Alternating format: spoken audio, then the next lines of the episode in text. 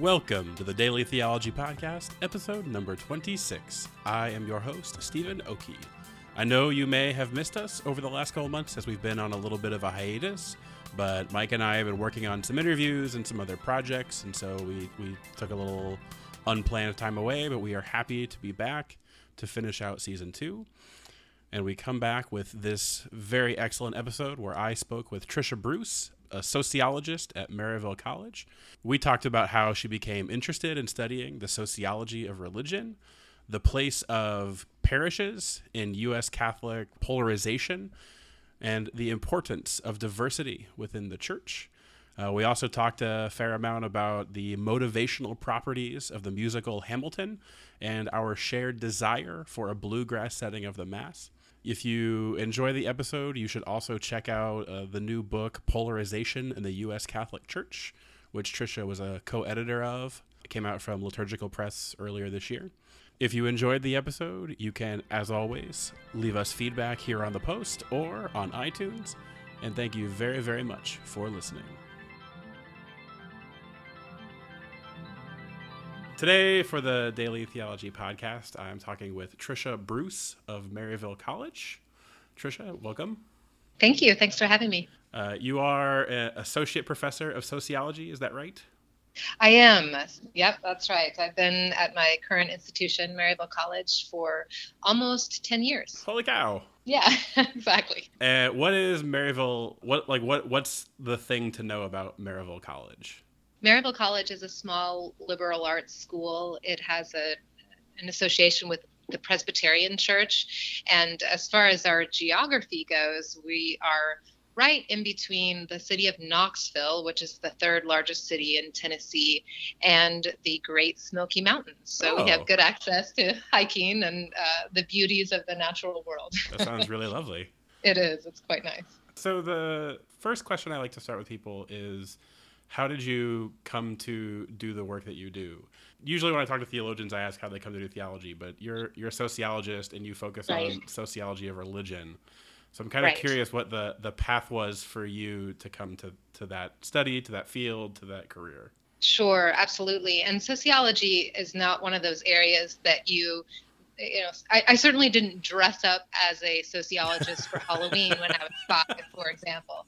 So, you know, you can't take a, a, more circuitous route to it. But I certainly was interested in people very early on. You know, I, hmm. I was curious. I was and still am the person who hangs out by the window just watching, you know, to see what's happening. I, I consume lots of news, including, you know, odd news and, and strange stories. But, but I think think as far as my childhood goes, you know, one thing that that led to that interest in in people and also in my interest my interest in religion and in, in Catholicism had to do with the fact that my dad was in the military for mm. a number of years and he served in the army. He was a physician in the army. He's now in uh, private practice. But but that meant that as a kid we moved. We moved a lot. Okay. So my routine growing up was picking up and starting over in places that were wholly unfamiliar and so that meant mm. learning about the people learning about the community uh, and then with the with catholicism in particular you know having grown up in a catholic family my mom's an irish catholic we you know the church the catholic church the parish especially was the first stop and it okay. often was the place where uh, you know we would make those those friends and those connections and it uh, you know became a, a place where for me I, I gained a number of, of friendships and got to sort of explore some of that you know both personal engagement with faith but also curiosity about about people and what faith meant to people and so you know hmm. that was certainly a big part of my my early life growing up and then once I went to college, I uh, got exposed to, you know, different kinds of, of uh, religions and, and experiences with religion and levels of religiosity and, you know, was was still immersed very much so in my own Catholic faith, but also realizing mm-hmm. that occasionally that would come with apologetics, you know, in mm, sure. non-Catholic context. And uh, and I had a, a number of experiences in college too that really grew my interest in sociology in particular. Especially one one summer, I went to a I volunteered at uh, a camp. It was a it, it was run by the Missionary Synodical Volunteers, and it was done in Connecticut. And it was uh, essentially a camp for entire families, and these families hmm. would come together from low income areas in mostly from New York and New Jersey areas, and their life experiences were wholly different from mine. And that was a, uh, a pivotal moment for me as far as you know, beginning to see inequality, beginning to see the impact of, of, race and class in a more real lived way, and then also just seeing what religion had to do with it. So my mm-hmm. my questions sort of started circling even more from from then on. What do you think from that kind of experience drew you to want to ask kind of the academic questions about the you know social change, social movements, the things like that that lead to that situation? Versus say like i mean you, you grew up as you know catholic family catholic background. Why that versus like uh, ministry or, or social work or kind of like the the hands-on right. uh, type type question or type of careers? I think it was a, a few different things. I mean one thing that I, I started to realize is how much of religion is shaped by social factors around us mm. you know mm. whether it's family or marriage or relationships or you know, dynamics of, of race and class and politics you know there's there's so much that informs who we are and how we navigate our both our relationship to religion but then also the the way we experience it together collectively and mm-hmm. for me sociology was a way to unpack some of those questions you know it, it provides a a really useful set of tools to understand religion and society and religion and practice. You know, mm-hmm. for for example, one of the big concepts that sociologists often refer to comes from C. Wright Mills, and he talks about the sociological imagination. And it's a way in which we can situate our, our own autobiographies and the biographies hmm. of others in in time and in context. And you know, it helps for me and, and certainly for my students too when I teach to see the world not just in terms of our own agency and our own decisions, but also in terms of how larger structures shape that and and help us understand different outcomes you know uh, yeah. and i admit too that sociology was a way for me to really be immersed in the world of religion, but I was not a big fan of the apologetics that I, I went through in, college and otherwise. And uh, you know, I there you know this is this is tough stuff, and you know, yeah. me dealing with the tough questions that that religion raises, which you know certainly it's it's not necessarily easier in sociology, but it it gives a certain lens and perspective that allows me to I don't know, bring a different side to it that uh, and and help others to see religion as a social reality as much as it is a, a mm-hmm. deeply personal and intimate one.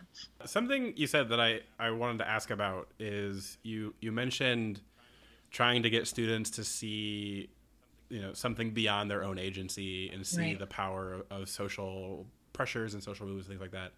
I'm partly curious uh, I don't know how to put it, like what, what your success rate is right. at doing that, but also maybe more importantly, like how is it that you do that with students, or how how you kind of demonstrate that kind of thing? And I, I ask in part because, I mean, I a lot of what I teach is is ethics, and okay. and I and I, I teach some you know sort of personal stuff, and I teach some social stuff, but for so many students, it they see it as coming down. It's always down to like my choice, what I do, right? My deal, and the ability to imagine that there are things far beyond their control right. that are shaping how these things work is is very challenging. I agree. I agree. I think as a as a sociologist, as a teacher, and as someone who lives in the laboratory that I study, which is the society and world, mm. uh, you know, I think that's that a I, really good way to put that. yeah, but we can't ever leave the lab, right? it's quite mm-hmm. difficult. Mm-hmm. Uh, but for students you know, one of the places that I start is the place that they know best, which is themselves. You know, so if you can begin to mm-hmm. think, okay, how is it that culture shapes who I am, the choices that I've made. You know, one of the exercises that we do early on in my introductory class uh, has to do with with culture, and I ask them some questions about, well, why are you here at Maryville College?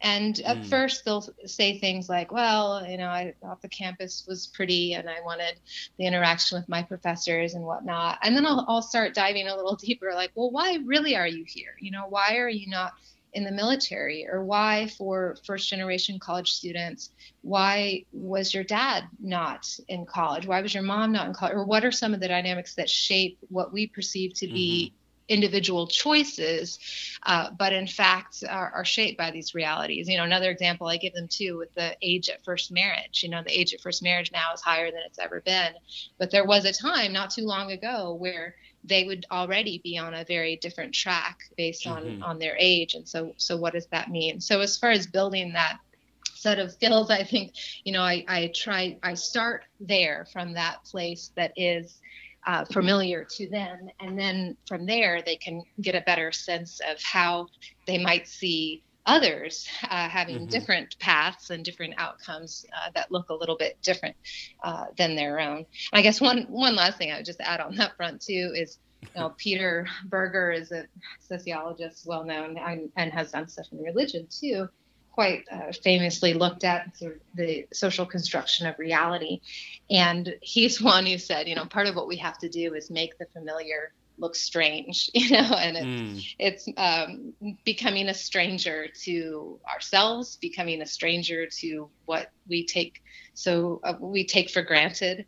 Uh, and to me, that's you know that's one of the key things and the key skill sets of sociology is to make what looks so familiar look a little bit less so so when you are are teaching then I, I know your, your research is a lot in sociology of religion. Right. with with your students at maryville is is religion kind of an effective way to get at those questions or?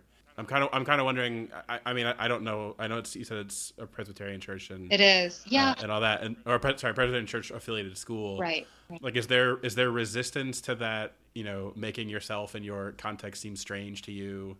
Uh, is there resistance to that approach when it comes to religion well, one thing that's interesting for me as someone who focuses especially on Catholicism is that Tennessee is actually the least Catholic state in the country. so I was wondering about yeah, it's number 50. it is number 50 at 50. Uh, but you pair that with some of the findings on religiosity, and it's actually one of the most religious states as far as mm-hmm. you know mm-hmm. typical measures of, of religiosity. So whether you attend and how strongly you affiliate and whatnot. So it tends to be really high on those measures, and then uh, so it happens to be really low in terms of Catholic affiliation. But it's a it's a you know it's a heavily Southern Baptist area in particular, and certainly some of our students are Presbyterian, but most if they have an affiliation, most are, are Southern Baptist or non-denominational. So that does pre- present a particular context in which to raise these questions.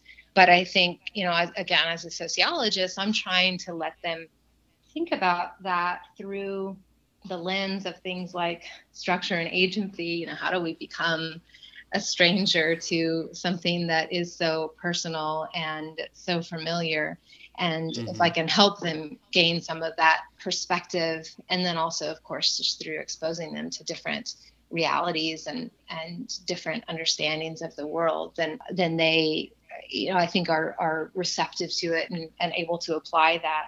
You know, I, I often tell students too in my social religion class that, you know, when you're looking at religion through this perspective, it's it, it's it's not the only perspective. You know, it's like mm, it's sure. like looking for your lost keys only where you can turn on the light because it's easier to see there. You know, it doesn't mean that your mm-hmm. keys aren't somewhere else in a dark corner. Uh, so sometimes we we use uh, you know, a, a, particular lens, but it's certainly not the only lens through which we can understand ourselves and the world. Do you do you find for yourself, and, and I want to talk in a minute about your research because I've been reading the the polarization in the Catholic, the U.S. Catholic Church book. Yeah. And I, I was just reading your essay the other night.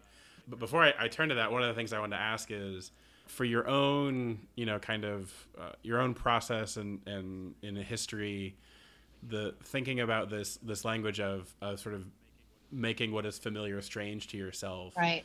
do you is it challenging for you to integrate your your research and sociological approach to Catholicism with your sort of personal experience of Catholicism or your spirituality, religious life, uh, sort of however you wanted to put that.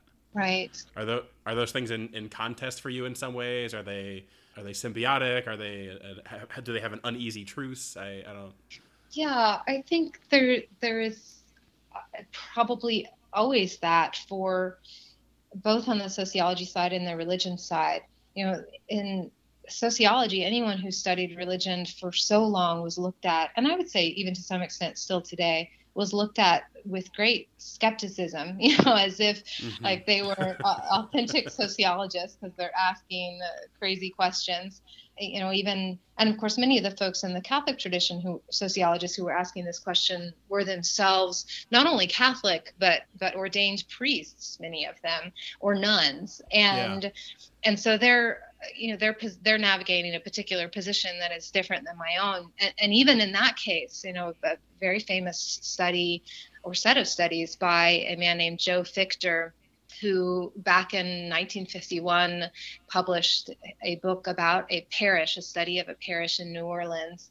And then his, you know, basically those in in charge of his oh, I can't remember the, the exact term that it was, but it, it, in the church, the hierarchy of the church basically came down and said he should not have published the study. It was raising problems for the priests and and it, it wasn't the local bishop who said that it was i want to say it's provincial or something but it was the person okay. who you know basically was supposed to be his supervisor and huh. that did not go well for him and that set a particular tone for how sociologists studied catholicism and how yeah. catholics were perceived by the church so you know i think that circles back to your question just in the sense that there's always been this sort of uneasy relationship even in the sense of on the religion side. So then i you know i, I tell folks you know in my family and in, and you know my churches that i've attended over these years and that what i do and there's this sort of uneasiness. Like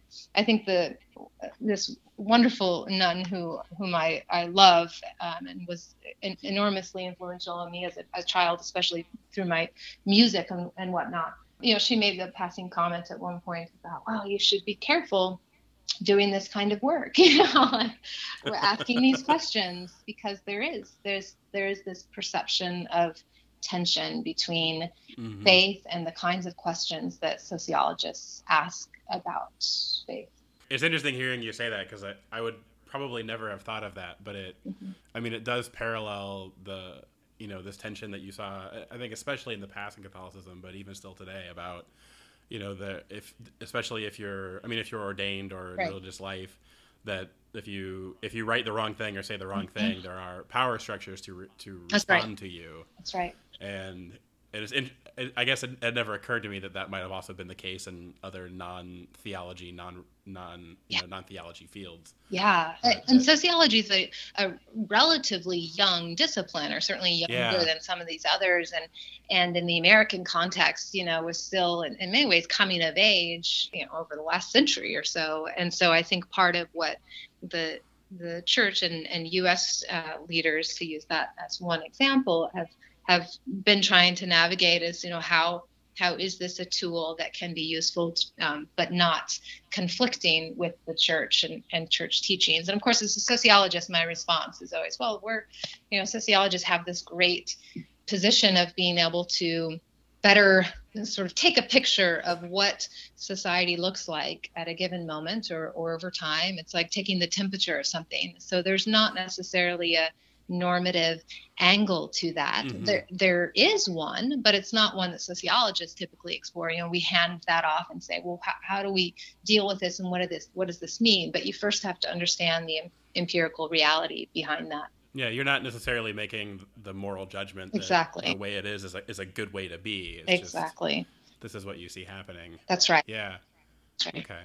So I, I was reading I was reading your essay in the, the polarization text and I was I was very struck by it because I and it, it, raised a lot of questions for me. Sure. But I was wondering if you would for our listeners kind of say maybe the the key idea you're working with there and and I, I get the impression that that's sort of part of the the next book you have coming out, the Parish and Place. That's book. right. That's right. So okay. I've been for the last several years immersed in a study of what are called personal parishes, and it comes out of an allowance in canon law that basically says that most parishes and most parishes that we're familiar with are territorial in orientation, meaning that they have a prescribed set of boundaries around them. So those within the boundaries technically don't have to register at the parish because that is your home parish. Now we know that that Catholics, especially American Catholics, make a lot of parish choices based on their preferences and otherwise, but the basic default model of the parish is the territorial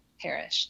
Now the exception to that in canon law is the personal parish or a phrase that might be more familiar to folks is the national parish, which of course had its heyday, especially in you know early Catholic America uh, before before restrictions on immigration before 1920 and before changes to canon law, which I won't go into. But anyway, there were of course scores and scores, hundreds of hundreds really of national parishes at, at that time, um, and then the emphasis then changed back to uh, territorial parishes being the default. But more recently, what's happened is that there there is this other option for parishes that can serve niche populations of Catholics, whether by way of ethnicity, nationality, language, but also for some other reason. And that's really how canon law puts it for some other reason.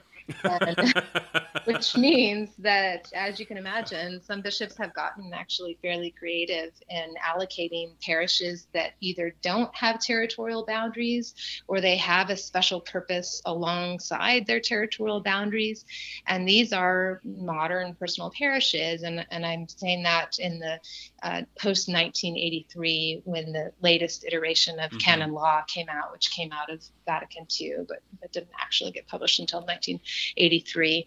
And so my study has looked at that and and really the the chapter in the polarization piece looks at a particular part of that that teases out some ways that the uh, that personal parishes have created spaces for, you could almost say, ideological camps of Catholics on, mm-hmm. on various poles of the church.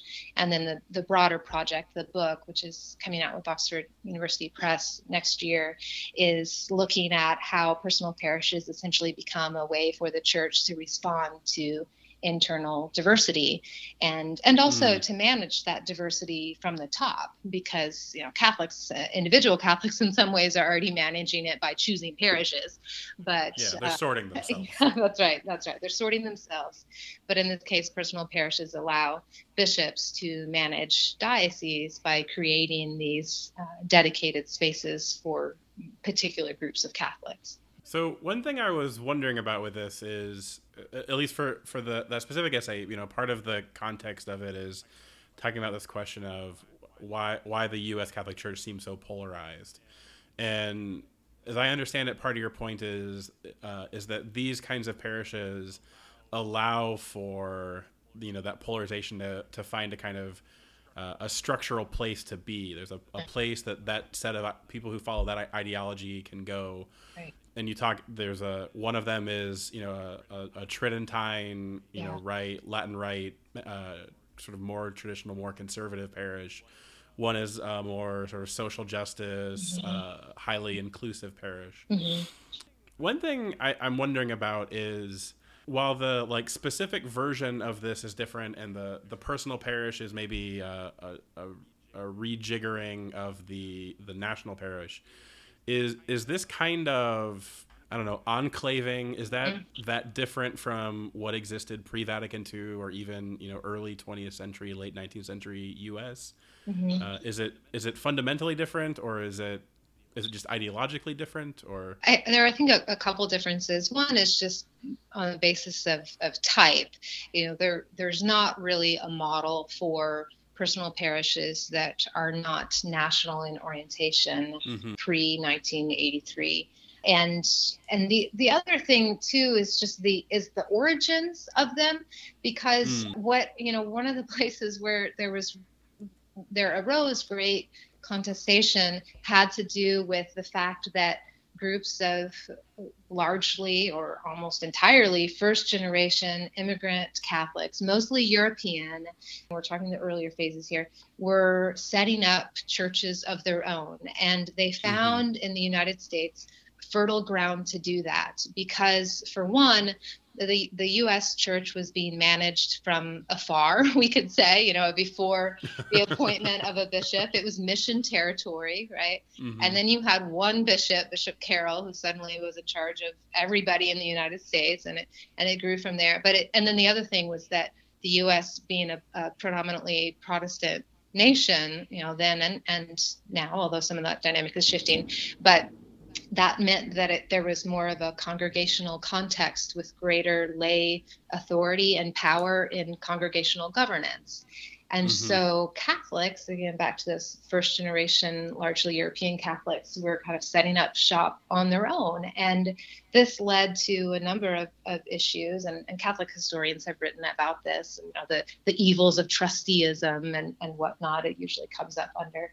And so it created some problems for the church and for bishops in managing the flock, quote unquote. Mm-hmm. And so then, you know, fast forward to 1920 and, and that that's in a particular time as as far as the the context of what was happening in the US and and globally and and with regard to to war and conflict and everything too but there is this essentially moratorium for some time over that type of, of hmm. parish development so to your question okay. about what is different now you know now these personal parishes are emerging through they have a you know they have different histories different origins but there is very much a though there's a strong lay emphasis and in some cases personal parishes being granted to communities that have gathered for literally decades um, mm-hmm. there is still very much a, a structural component in that bishops are managing their diocese especially during times of in, intense restructuring which we've had quite a bit since 2002, yeah. especially in the um, crises and, in terms of financial and, and otherwise for dioceses.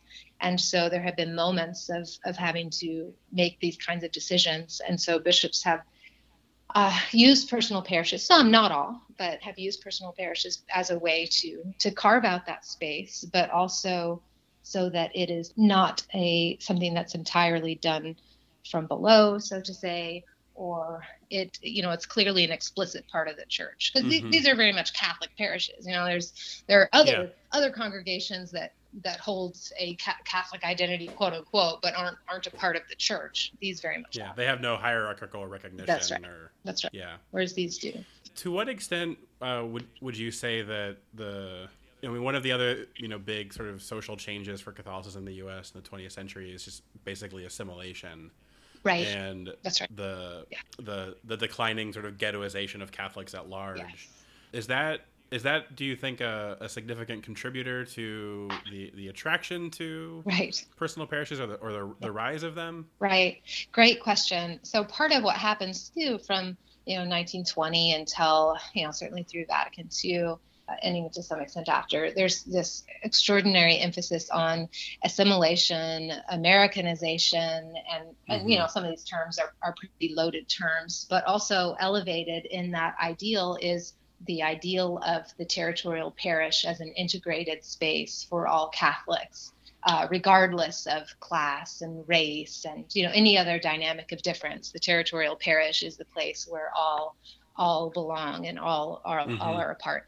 Now, fast forward again to more contemporary times, and both in the Catholic Church and in congregations more broadly, you know, if, if you look just at the dynamic of of race, for example, uh, congregations remain very racially segregated places. Mm-hmm. You know, Catholic parishes slightly less than other uh, denominations, but still, you know, the vast majority of Catholic parishes are are segregated along racial lines, and even within a you know quote unquote integrated territorial parish, you have people making different choices about which mass times they go to and mm-hmm. sort of mm-hmm. creating communities therein and, and that you know that can have that can be good and bad. Again, sort of you take a, a, you can ask the normative question about that. But I think what happens in the stories that I've heard now from Catholics around the country who have sought out personal parishes is that they need and want a place that is theirs, that is their own. Yeah. And so, if there's such a strong emphasis on assimilation and on integration, especially for for example the asian and pacific islander catholics you know more than three quarters of whom are first generation immigrants today. And mm-hmm. and some of course have been here for decades but even so they they have that deep connection to a native country. Then they're they're looking for a holistic place and experience where they can integrate their imagery their their food their music and and so forth. And sometimes a shared territorial parish is insufficient to create that that cohesion and community and so that is in part what motivates personal parishes now i should add too that they're still in the minority you know by far in the mm-hmm. minority mm-hmm. so this, oh, is, sure. this is still a small sample but there is a you know there's a strong thread of of, of these parishes, and there have been about there have been a few hundred that have been established since 1983. And within these, Catholics are finding a different way to do community that's not canonically dependent upon geography to define it. What's striking to me, both listening to you and, and when I was reading uh, your work earlier, is I, I was being a bit of sort of self-reflective about my own parish experiences. Sure. since college. Yeah and and part of what struck me was I used to live in Chicago and and I I was there you know in my 20s yeah and there was I mean there was a parish that I lived a couple blocks from like I could have pretty easily walked to that church mm-hmm. but I I went fairly far out of my way right. to go to another one now and it, right. and and I'll be and I'll be honest and it wasn't I, I mean I, I can't say for sure but I, I think it was another a different territorial parish I don't think it was a personal parish right but oh yes this it, this it happens just a lot. it just happened yeah. yeah it just happened to be like this was one of the parishes that either intentionally at the level of the archdiocese or or the level of the parish had decided right. we are going to be one of the young adult parishes right. like we, we have fam like we have the family mass we right. have you know uh, the school we have the kids and everything but every week there is a mass where like if you're you know 20 to 35 like this is the mass to come to right and, well and it's true you know and and parishes, you know, every parish takes on a given cultural characteristic and and also mm-hmm. makes strategic choices about you know what what they're going to spend their money on and their resources on in order to serve a highly heterogeneous public you know so we know we know that happens and and every time I've moved, that's the first thing I do. You know, you look at like, well, it's what are all the parishes in the area? It's not, you know, what's my zone. so we we know that happens. So then to me sociologically it becomes a question of well why why does the territorial system still exist for one mm-hmm. uh, and so i really you know dive into that question deeply in, in the, the longer project and then also you know what what is the consequences of this of that that choosing it's almost like our you know it's whether it's our social media feed or whatnot if we're constantly filtering out voices and people that are dissimilar to us or that we don't want to mm-hmm. hear from then what does that say about you know the espoused value of unity and community in a shared collective catholic church and those are questions that yeah. the polarization book takes on too because there is this you know kind of new new way of ghettoizing in a certain sense i don't know right. if that's the best word but yeah where where you you move into the enclave of the like-minded with yourself right and you you can have your parish that way your neighborhood that way you know I, I, live in i live in tampa now and when my wife and i were looking at buying houses a, a lot of the houses uh, that you know that were sort of up for sale were I mean, Florida has a lot of gated communities. It's not they're they're not all wealthy communities, just a lot of gated communities. Yes. But it was very easy to find houses that were of people sort of you know like-minded uh, similar socioeconomic class similar race all that kind of thing right and we we ended up not going with any of those kinds of houses yeah for for a lot of reasons but one of them was it, i guess it i don't know it felt inauthentic to us mm-hmm. Um, mm-hmm. and so we're in a more mixed neighborhood but then there's we have this kind of unreflected we're not sure if we're gentrifiers or not. I right. way to put it. yeah, yeah. so we struggle yeah. with that. And say like the, the parish we go to now, which we, we love very dearly, uh, has this kind of fascinating thing going on where it's it's a mixed English speaking and Spanish speaking parish. Okay. And so they have, you know, they have a, a Sunday morning English mass, a Sunday morning uh, Spanish mass.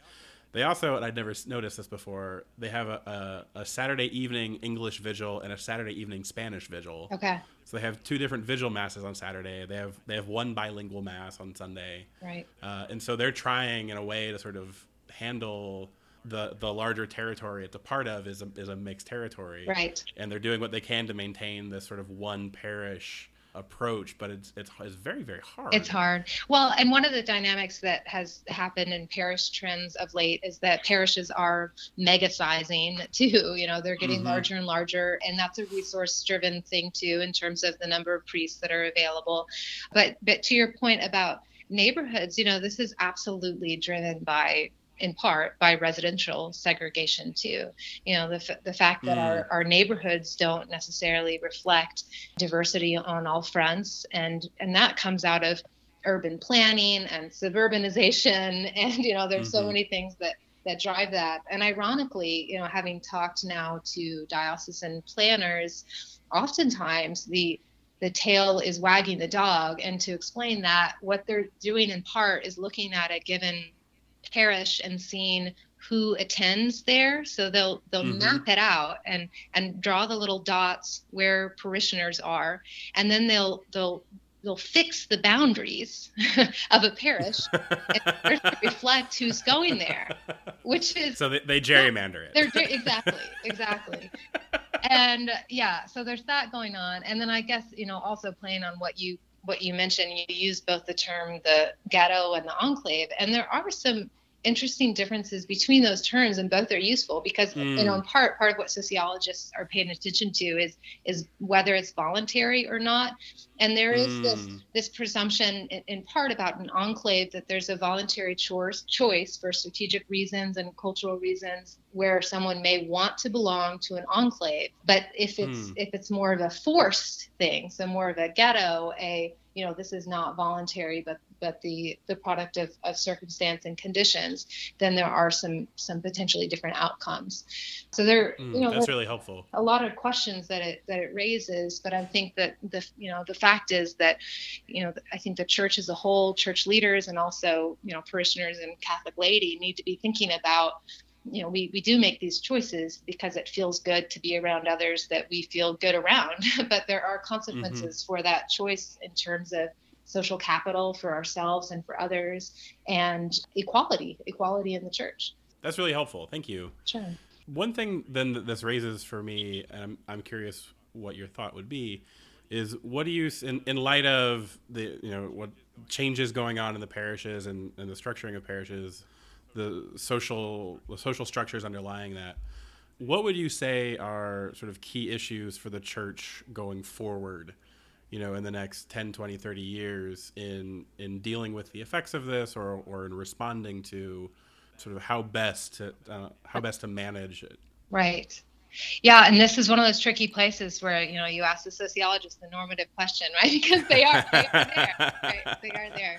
You caught me. yeah, and and honestly, it's a tough one. It's it's sort of a paradox, right? Because mm-hmm. there there are two values, uh, potentially competing values at play. One is mm. cultural maintenance, you know, especially for first generation immigrant Catholics. You know, I, I just did uh, over the last year or so. I led a a study of Asian Pacific Islander American Catholics for the U.S. bishops, and they're they're trying to understand A- API for short, Asian Pacific Islander Catholic, and you know, oftentimes in there you hear this real urgency around preserving culture for future generations. So there's this the value and need for spaces to be who we are and to be around others who understand that and and i think some of the arguments on that side come from well where else do we do that you know we live in a you know hopefully an, an integrated world in terms of our our public settings and our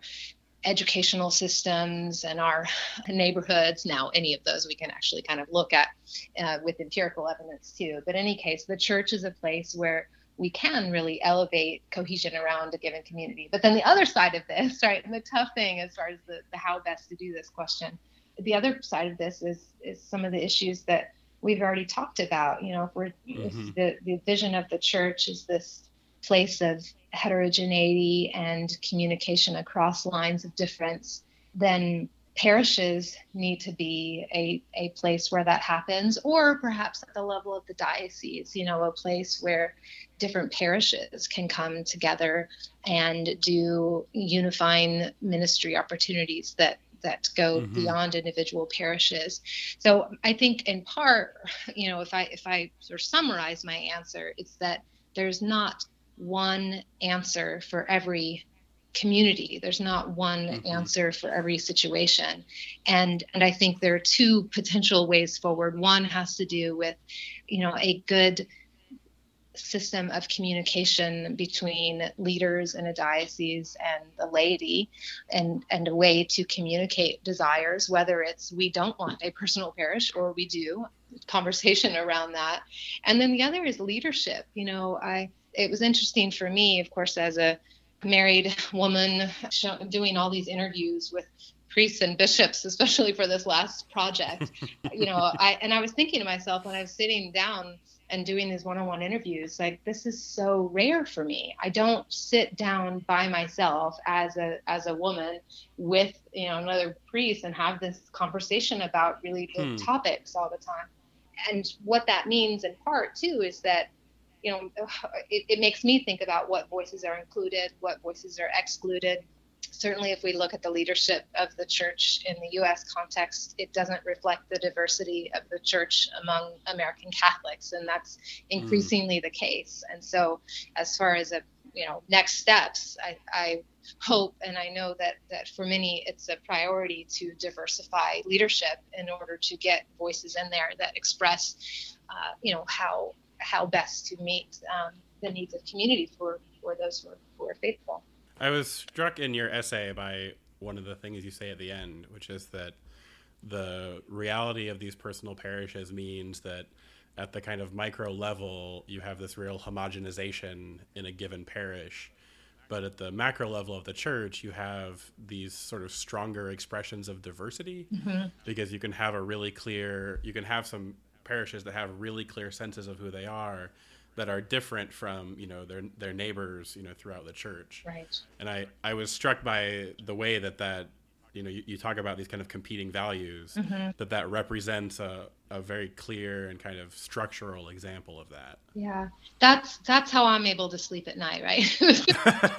Uh, and you know and i don't know if that's the answer. I really don't but yeah. but to me you know having done this work that to me that is the most clear path in this because having heard this the, you know the deep passionate you know responses of folks who say you know this is extremely important for us not to be the minority in our in our integrated parish all the time we need a place that is ours so mm-hmm. to me i don't think that denying that is a just path path forward. Nor do i think that having highly you know racially or, or class divided or wholly pol- polarized parishes and communities is the way forward. So if if the diocese which is unlike other denominations in the us you know this is a, a, a useful structure that the church church has. So there may be ways to have the best of both you know in terms of the mm-hmm. community and connection yeah, the, there's this theologian Vince Miller who yes. who writes about yes. uh, yeah he writes yeah. he writes about like globalization his more recent stuff mm-hmm. and and he talks about how one of the fears of globalization was was homogenization right that sort of everything would be flattened but what's actually happened is heterogenization which is we're all we're all in different groups but they're like-minded groups for us right um, yeah. and so yeah. you, you've had this so that's that's been a, a change, a kind of unexpected and right, fr- I guess frustrating change. Yeah. Um, yeah. I wanted to I wanted to turn back to a, a pedagogical question that I, I, think maybe feeds into this, and I, I, I think I read this, but I, correct me if I'm wrong. But you you have students help you with your research, yeah, or participate in your research. I was wondering if you would say more about that, and and what it is that you have them do or how you kind of structure that for for them. Yeah i can give a couple of different examples and also just to set up the context you know i i work entirely with undergraduate students. And mm-hmm. so uh, other than serving occasionally on dissertation committees of, of folks who are at different institutions um, my my research assistants are all undergraduates so I, I pitch it to that level. So a few different examples you know and, and and I would say in this that doing the research is always an opportunity for teaching too. One example is when I was putting together the survey for uh, looking at sort of a, a, national look at Asian and Pacific Islander Catholics, and, and on that uh, worked also with Stephen Cherry and Jerry Park on that. But I had my students help in structuring the questions and inputting the questions in Qualtrics, uh, which is an online survey software system. Mm-hmm. And so we talked about sort of the nature of questions and question types. And this particular survey, of course, was translated into 13 different languages. and so some of our, our students had language abilities too that, that were pertinent to huh. the cause. And so, you know, along the way, teaching them about that particular method. Another time doing the personal parish research, I took a couple students with me to do field research at one of the case study dioceses. And so we we drove for what turned out to be a 10 to 12 hour drive because it suddenly started snowing. It was not supposed to be that long but it was yeah, it was a little bit frightening even but we made it. And, and this was in april by the way. It should not have snowed yeah. So we uh, and they went with me to all of the the parishes in this particular diocese, and they went along on every one of the interviews, and we. Uh, you know, talked beforehand about the plan for you know how to conduct an interview and the kinds of questions to ask, and you know, uh, usually I, I tell students, you know, you need to go in with the sort of so and being a, a socially acceptable incompetent sort of like like you need to ask questions in a way where they don't you know they don't think that you don't know anything but you also want to pretend like you sort of don't know anything because you want to hear the raw uh, authentic responses of, of respondents hmm. so they were with me for all of that field research and interviews so so those are a couple examples but i i look for opportunities where you know students can have these sort of hands-on experiences. And mm-hmm. of course they're also going through institutional review board ethical training so that they know what to expect and also so that we can protect all the participants along the way. That's wonderful. That sounds i mean it sounds like a great opportunity for the students. Are they are they primarily majors or actually no. it, it, tends okay. to be a mix but i i worked with sociology majors. I've worked with religion major, majors. I've worked with with Spanish majors. You know, just across the board. But you know, I'm looking for folks who are passionate about this kind of work and curious about it, and have you know, of course, good work ethic and, and all that. But I but I do always see it as a learning opportunity. And so in that, I I manage it a lot. You know, I make sure that I yeah. provide the supervision that they need because this work is really important. And so I, I, I help them navigate what, what is new to them. As, as a last kind of bigger question before I get to the, the, the closing oh, yeah. five questions. right. Which I can only imagine you've been preparing for. um, Watch out. I was wondering, I was wondering if you could say something about, and especially, I mean, you're at a you're at a liberal arts, uh, you know, undergraduate institution. It's a small, it's a smaller school.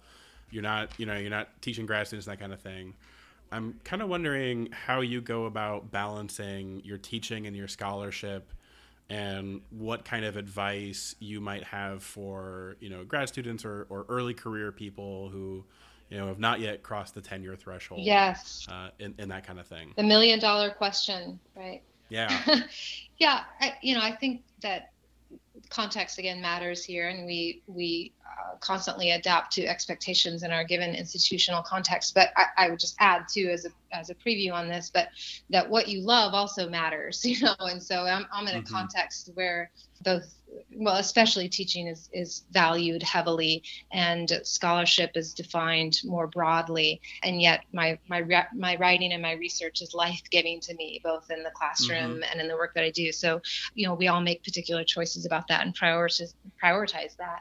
But yes I I have consumed a number of books uh, in this area. Uh, you know, Robert Boice, of course, is the most uh, well-known one. And I actually have belonged more recently to the Academic Writing Club online, and in fact, I'm even a, a coach now for their their program. But it, it creates a system of accountability for daily, regular writing.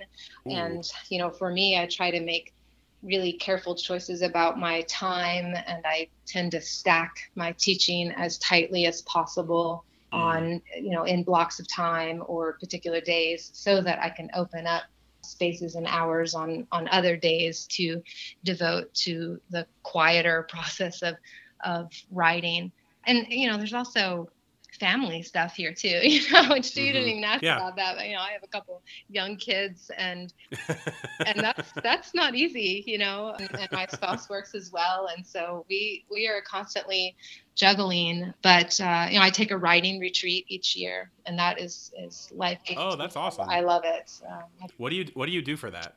So my writing retreat, I usually go for roughly four days or so, and I, you know, I wave to the husband and kids, like, "See you later." so I, I literally leave town. Uh, and I go to a, a bed uh, bed and breakfast type place in Chattanooga. In fact, this was the third year I did it, and this year when I checked in, they're like, "Hey, Tricia," you know, they laid down um, and you know, minimal minimalist accommodations, and I bring along my my computer and I caffeinate heavily. And I have a, a set of goals that I try to achieve each each day, and then for the retreat in its entirety. And mainly, I just get to work longer hours and I don't have to worry about any sort of scheduling, mine or anyone else's. Um, and so that I look forward to that every year. But of course, you can't just do one week of writing a year. So you know, no, no, it's no. more about the the regular routine that that happens every day throughout. But but that is uh, definitely a gift to be able to do that too. Oh, and I listen to awesome. to a song from Hamilton to get to get that called nonstop. Which one? Nonstop nonstop. Yeah, because it talks about writing. You know, it says what, how, how, does he write? Like he's running out of time or something like that. And so every writing day, like I turn that on, I get all pumped up. That's a great idea. I want to. I like to make memes that I print yes. out and put on the bulletin nice. board above my desk. And one of the one of the ones I'm working on is it's a picture of Hamilton, but it says "Write like you're running out of time." Exactly. Okay. Can you because send that you to are. me? Because that is exactly. I will. I will. Yeah. That's, that's exactly the song, and I have it running through my head all day. But it does it creates this urgency because you know, book, especially with books, book projects take a long time. But yeah. if you can commit to them, then you know it, it happens. So. Yeah, I, I, have one due at the end of this year. So oh, it's, so it's on my mind. and your soundtrack, right? yep, yep. Awesome. So to wrap up with my my less serious questions, to to start with, are you you you mentioned uh, a few minutes ago that you like to get uh, heavily caffeinated on your writing retreats. True. Are you are you a coffee person or a tea person? Definitely coffee, and a particular kind of coffee, which is the vanilla latte, which some probably would say that's not even really coffee. You know, it's mostly milk. so I guess I'm a milk drinker, but yeah, uh, definitely the vanilla lattes. Just buy an IV. And, and, and, so is that like an all day thing or is that like a one done in the morning or uh usually two but i do try to uh, minimize it to the am hours okay okay all right number two if you had your choice of superpowers, what would you pick?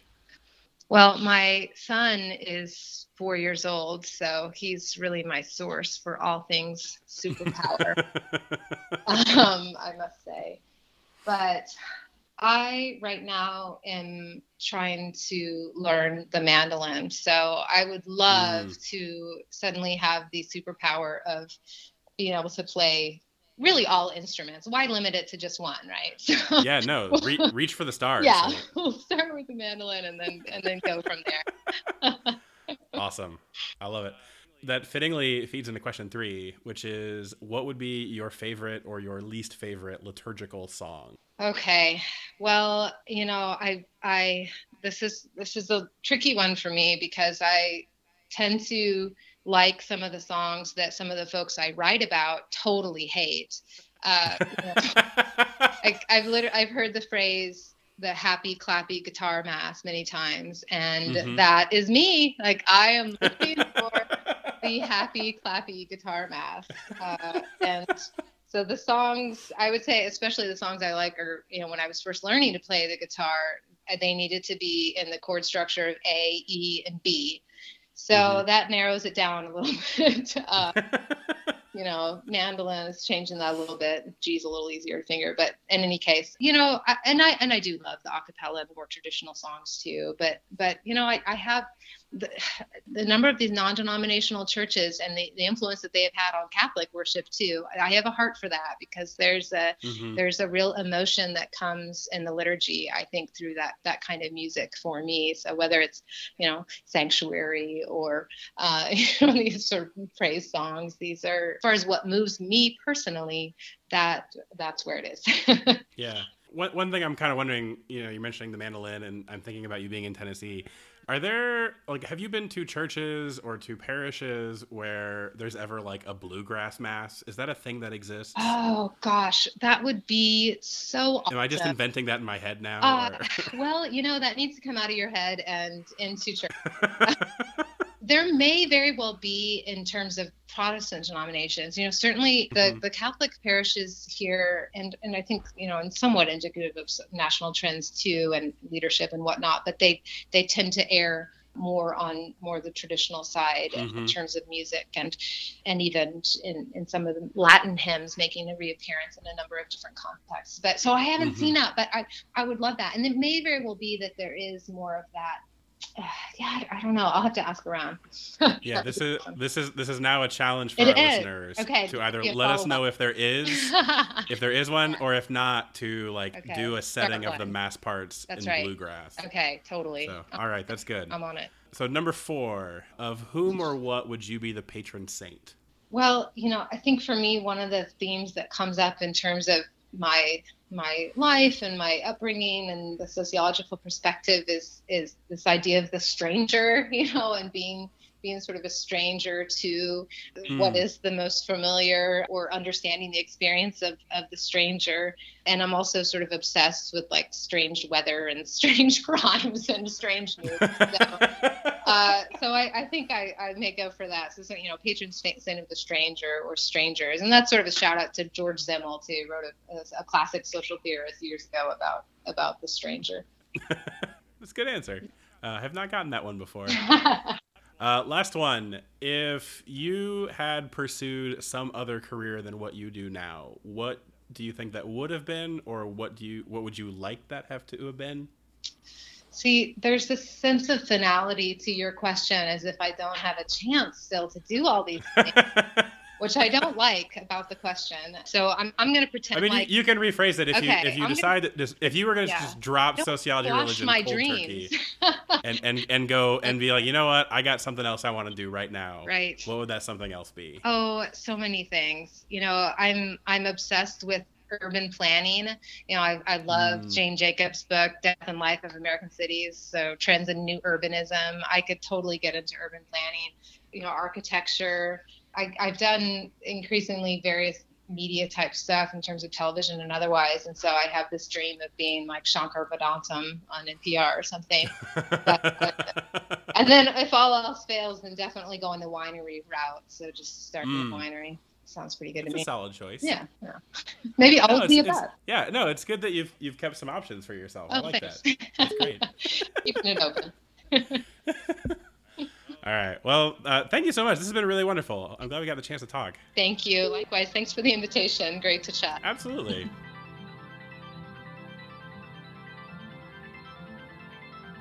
The Daily Theology Podcast is produced bi weekly by dailytheology.org. Daily Theology is a Catholic blog that pursues faith seeking understanding in everyday life. You can find us online at dailytheology.org, on Facebook at Daily Theology, or on Twitter at Daily Theo.